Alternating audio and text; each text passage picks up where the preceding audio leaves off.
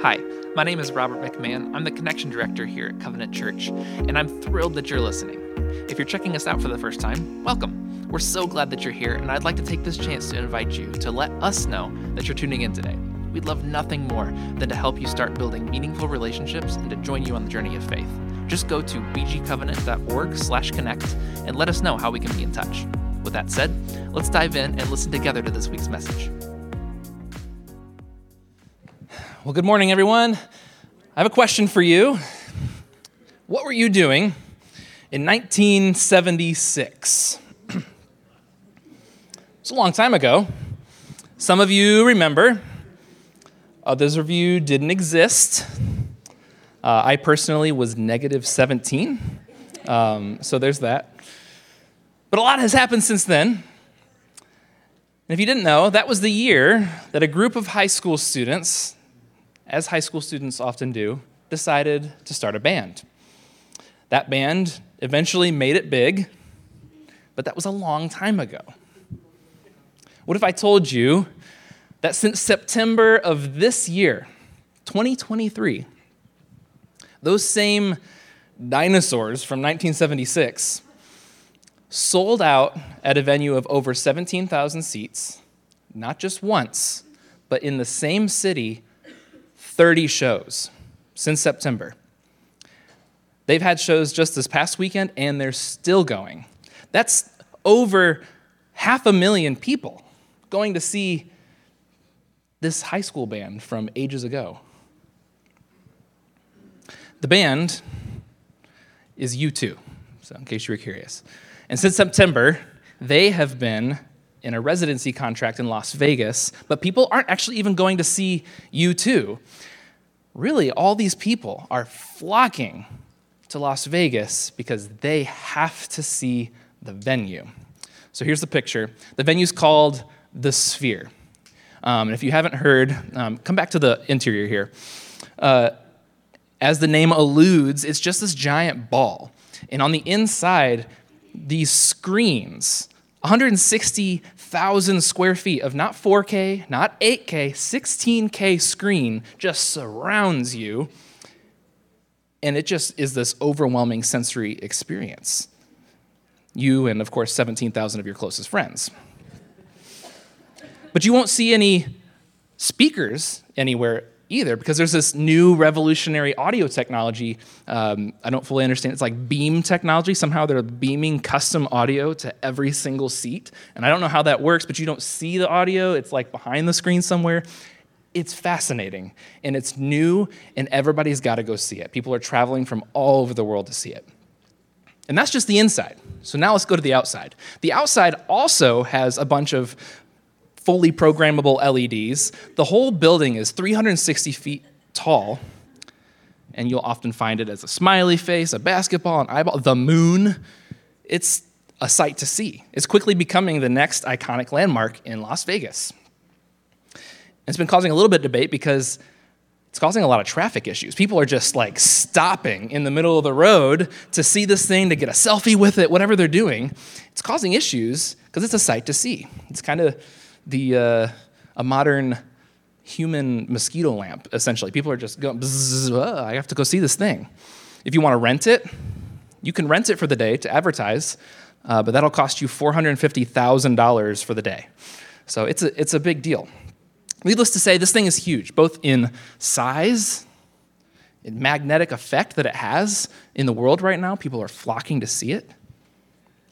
And it's hard for us to comprehend the magnitude of what's happening here because we live in Bowling Green.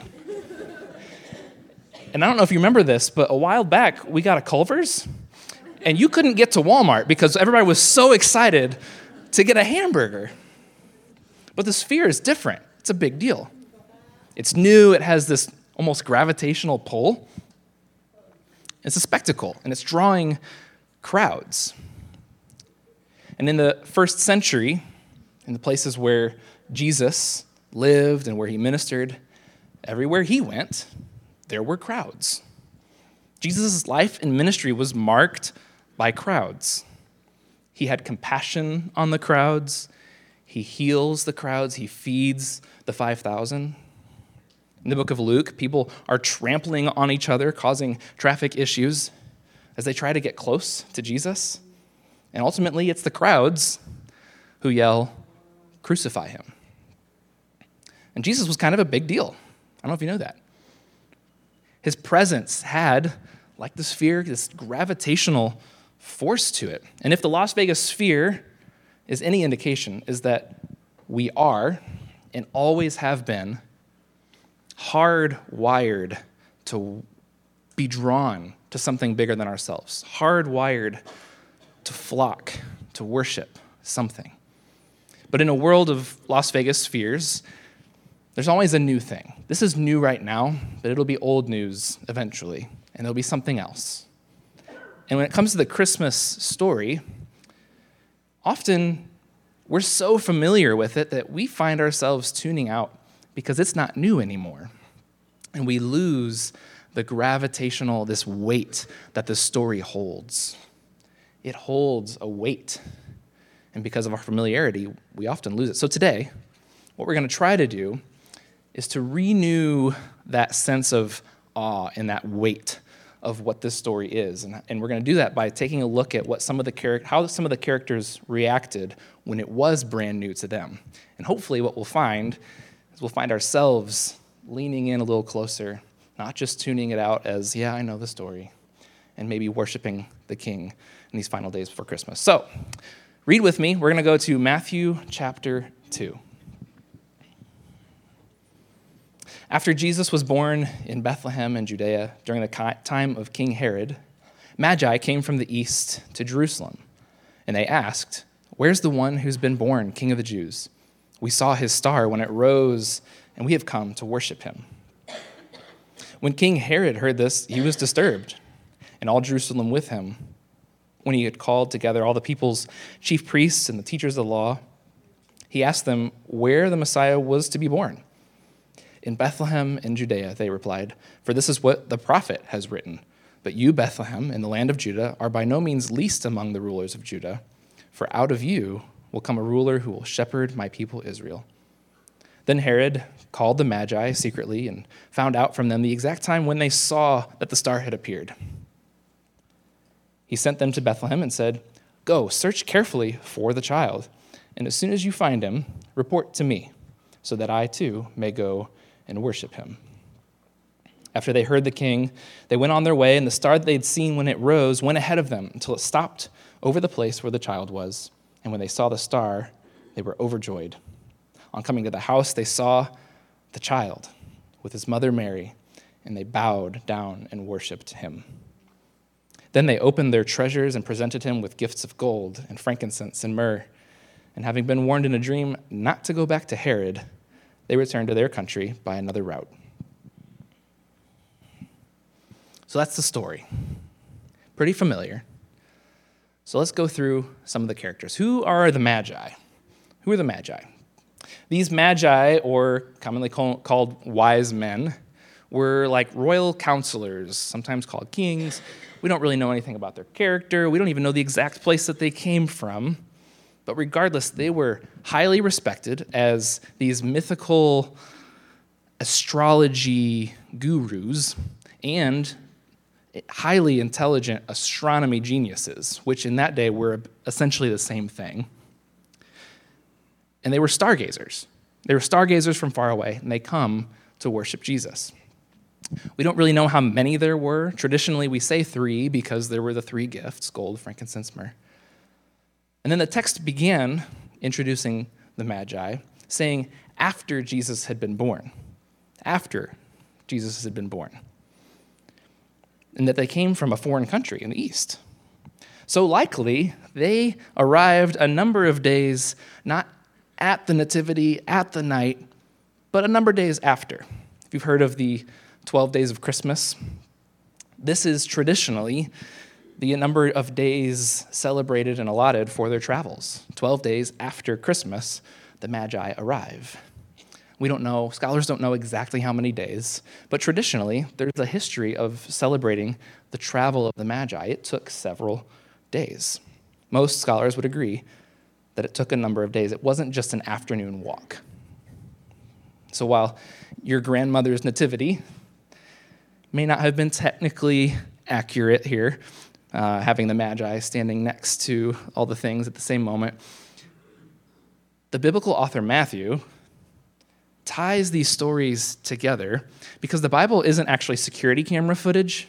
It's not security camera footage. It's a unified story, and Matthew intentionally ties these stories together because there's meaning between the two. When Matthew tells us, this is fun, this is bonus. When Matthew tells us that they're from the east, I'd never considered this before. That's significant, the fact that they're from the east, because historically speaking, in the story of Israel, people coming from the east were not coming for good reasons. The east was not a good place. This is where enemies of Israel are, where they came and they would plunder. But instead of coming to plunder Israel, the Magi, the east, is coming to worship Jesus. And it's a sign. It's a sign that God is fulfilling his promise, and he is drawing the whole world to himself, even the enemies of Israel. And Matthew then will end his book with the resurrected Jesus saying the words, "Now go, make disciples of all nations," the whole world. And so Matthew bookends his whole gospel with the East coming to worship, the world is coming to worship, and now we are to go and tell the world. That's bonus. And I've got to apologize because we're about eleven minutes in now, and I haven't referenced my adorable two-year-old Emmett. I know some of you were really on the edge of your seat wondering, where's Emmett going to fit into all this? There he is. Here he is. This is just not fair. I mean, he is too cute. Um, so here's our, our two-year-old. Uh, this year, this part of the story, the, the Magi, specifically the star in the sky that the Magi are following, this is the part of the story that Emmett has like grasped onto. He's two, and he's now starting to understand and comprehend bits of the Christmas story, and why do we do what we do, and why is there a star on the tree? Oh, because God put a star in the sky. And it's so fun as a as a parent to get to watch his little brain start to click and go, oh, and it's just, I enjoy it. It's very fun. Recently, we put a present under the tree, and he knows we don't open the present until Jesus' birthday, because that's what you do at birthdays. You open presents. And every single day, he wakes up, is it Jesus' birthday? No, it's not Jesus' birthday. Sometimes multiple times a day, is it Jesus' birthday now? No, we have to wait. So Advent cal- calendars very much help with that. But it's so fun to watch him start to comprehend these little bits of the Christmas story. Again, why do we do presents? In his mind, yeah, birthdays, we have presents. That makes sense. Why is there a star on the tree? Because God put a star in the sky, and he'll point it out. Literally just yesterday, we were in the car, and we stopped at a stoplight, and on a billboard, there was like a, a nativity scene, and there was a star, and he said, "Mama, Dada, there's the star. God put the star in the sky." And it's like, oh, it's so cute. But it's actually begun to like reawaken my own personal wonder of this story. God put a star in the sky. That's amazing. He has command over the stars in the sky. And while I'm not a scientist, I don't know exactly how all that works, and nobody really knows either. And we may have a literal astronomer in our astronomer in our congregation who would correct me. But literally, the heavens, the sky declared the glory of God that day, and it's so cool. There are several theories about how how does that work? How I don't know if you remember in twenty twenty. Um, a lot went on that year, but one of the things, in twenty twenty, uh, there was this thing where a couple planets got really close together, and it was called the Great Conjunction, and two planets were so close together that it looked like a really bright star in the sky, and that got scientists thinking, well, has that ever happened before? And they've got enough accurate data and software where they sort of rewound the clock of time and found that, sure enough, around the time of Jesus' birth, there was another alignment of stars like that, that it's possible that that's what the Magi were looking at. That's what they saw. It's just so cool. Again, we don't know for sure. That's not the point. But it's miraculous that God would embed meaning into the motion of the stars. And that science can go, yeah, that could have happened. That might have actually happened. The Magi saw that anomaly, and then they had to go see. How did they know what they were seeing? I don't know. It's still a mystery, but it's so cool. And then we see them interact with another character, King Herod. And King Herod is clearly not super happy about the idea of the newborn king. He's threatened. Um, he says to the, the Magi, go, go ahead, go find him, and then come back once you found him, and that way I can worship him too. And we're meant, we're meant as the reader to go, I don't think he really wants to worship Jesus very much. And then your suspicions are confirmed whenever he says, awesome, we're furious, and he gives orders to mass murder all the boy children in the area under the age of two. He had evil intent. Historically, this Herod was deceptively grasping for power right from the start of his of his reign. When uh, there was a civil war in Rome, a little before this, Herod clearly chose sides on like which side of the war he was going to be on, and then when the war was over, somehow deceived the victor into saying, yeah, I was with you the whole time. I don't know how that worked, but it worked, and he was placed into his position that we find him here in this story. And then, from that point forward, Herod consistently, historically, was fearful of conspiracy. He executed his wife, three of his sons, another wife, his mother-in-law, and all, every single instance. Why? They were suspected of conspiracy. So he was always on edge, always ready to just eliminate any threat along the way. As a ruler, he had a violent track record. So his desire to kill Jesus, this supposed newborn king, it fits perfectly into his track record. Herod only knew how to secure his power through deception and death. But while Herod is clearly the bad guy here, you could almost argue that he gets it to agree that we often don't. We know the story, we've heard it before, it's familiar to us, but when it's brand new news to him, he responds. And you can almost see him lean in. These astronomers are here to see who? A new ruler. That's a big deal. And while Herod is grasping for human power, his response is perhaps instructive for us. This is a big deal. This is heavy. There is a new king in town. A literal king of this area directs armies to mass murder children in order to kill a single baby. That's a big deal.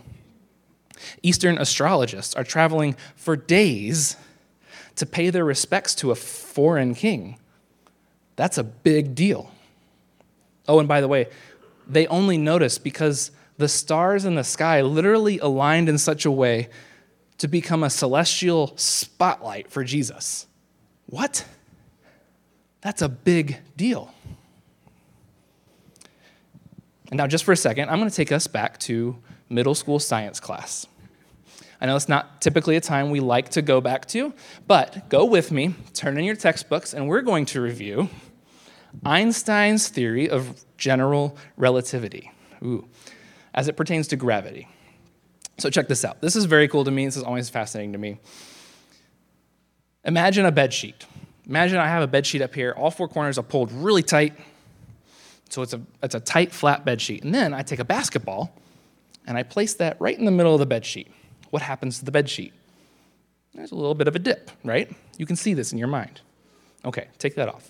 How about a marble? Let's put a marble on that bed sheet. You put it on. There's a very small dent, a little dent, but it still has a dent, right? Imagine they're both on the bed sheet together. Basketball in the middle. There's a dip. I put the marble also on the bed sheet. Now what happens to the marble?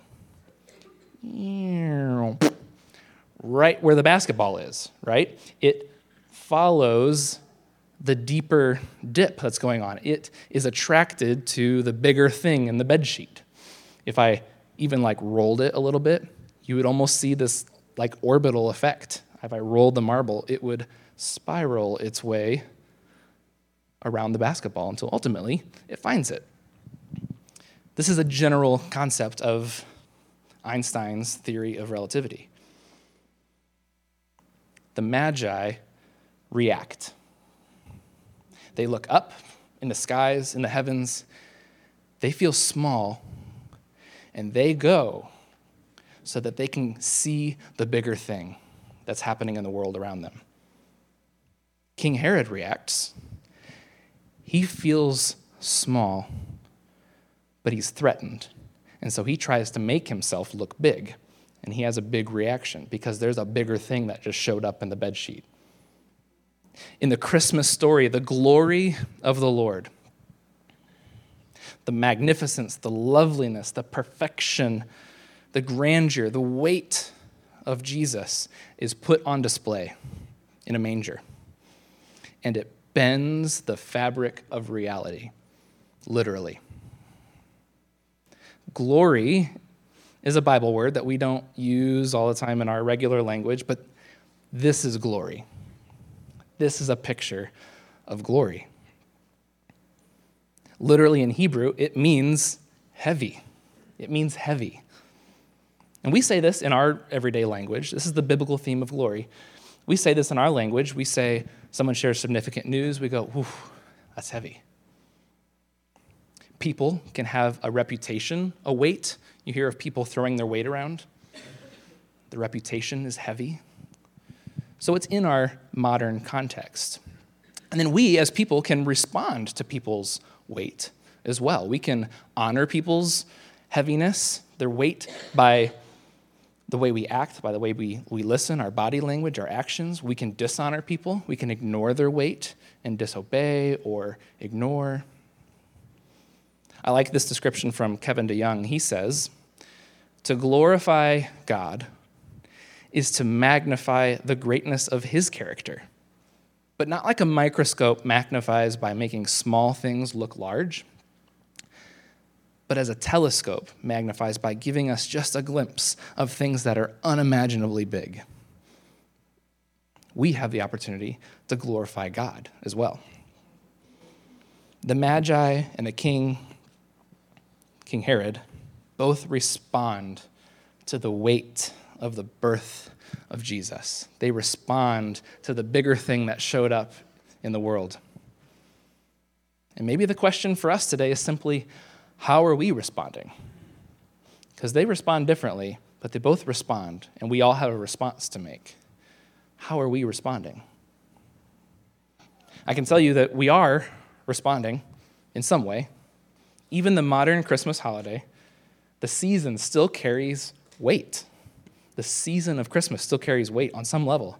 According to the National Retail Federation, winter holiday sales have represented, on average, about twenty percent of the total revenue of the whole year right now in the Christmas season. That's a lot. That's a big weight. We feel this in our pocketbooks as well. Um, about a third of Americans take on debt to pay for holiday spending. Maybe not a great idea, but it shows you how much is going on in this season. Maybe you feel it with travel. For many of us, Christmas is the one time of year that we see that, that extended family, that one family member, that cousin. It's a big deal if you miss, right? According to triple A, more than one hundred fifteen million people in the U S are expected to travel at least fifty miles this year for Christmas, which is the second highest number they've ever predicted. Why? Because as much of a stress as it can be to travel or to prepare, it's a big deal. Christmas still holds that weight, even in our modern culture. But does our response to the season, the way we respond in our hearts, does it simply reflect the weight of the stress of the season, sort of like Herod? Or will we respond with worship, like the Magi? Or literally any of the other snippets of the Christmas story. You can look at all of them and you can see the response of people and how they choose to glorify God or not. Even the story of the shepherds. The shepherds point to the weight of Jesus' arrival. The angels show up, which first of all, whoa. And then what are, what are the first words they say? Glory to God in the highest. So the shepherds are drawn to the manger. They go, they see, and they go away. And the scripture says they go away doing what? Glorifying and praising God. It's all over the story, and it's all over scripture. The whole Christmas story is saturated with this worship. Mary treasures these things in her heart. The planets align to point to the Prince of Peace. The Magi travel for days, for days upon days to honor the King of Kings. Even Herod responds to the weight of this news. Christmas. Christmas is our annual invitation to respond to the glory of our Savior.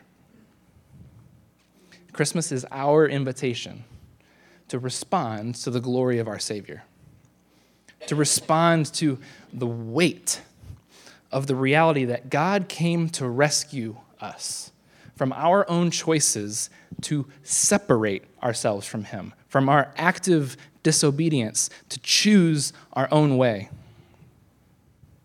And yet He comes and He bends the fabric of reality so that we may be drawn close to Him once again. He becomes God with us so that we could be with God forever.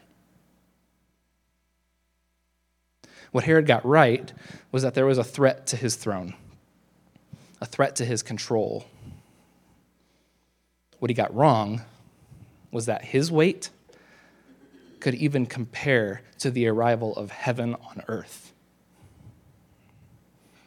He chose to resist. But Jesus is the heaviest thing in the universe. The marble on the bedsheet will eventually make its way to the basketball. Jesus is the basketball. Jesus is the L A Sphere. Jesus is the heaviest thing in the universe. And Scripture says in Philippians, all created beings, all created beings in heaven and on earth, even those long ago dead and buried, will bow and worship before this Jesus Christ and call out and praise that He is the master of all, to the glorious honor of God the Father. And we can resist. We have that choice. We can resist, or we can resign. We can bow our knee. We can choose to worship. We have that choice. And even for the Magi, who made that choice to worship, it took them several days. It was a journey. It's a journey to resign yourself to the Lord. It took the Magi several days to ultimately find their knees bowed in worship. You have seven. Next week is Christmas. And then it's over. January will come, the wonder of Christmas will be gone, and the humdrum, the ho-hum of January will just sweep us away. Let's not miss it. And only you will know. Only you will know in your heart if when you see the star on a tree, if that reminds you that God bends the stars in the sky to show you, I'm here. Only you will know if the presents that you exchange will remind you and fill your heart with gratitude for the gift of Jesus for you. Or if while everybody's on the floor, bending underneath the tree to find the presents, if you're reminded in your heart to bend your knee in worship. Maybe you're the one literally bending to get the presents. Maybe there's a just a quick second where you're like, wow, my knee's on the ground for Jesus. It's simple, but only you will know if these little moments happen. You have seven days. How will you respond? I don't know how you will choose to respond, but what I do know is that we are hardwired to worship. That Jesus is the King of Kings. He's the Alpha, the Omega, and the heaviest thing in the universe. And this is our week. These are the final days before Christmas to respond to the invitation of the season, to recapture that sense of wonder, to glorify God in our hearts and with our lives.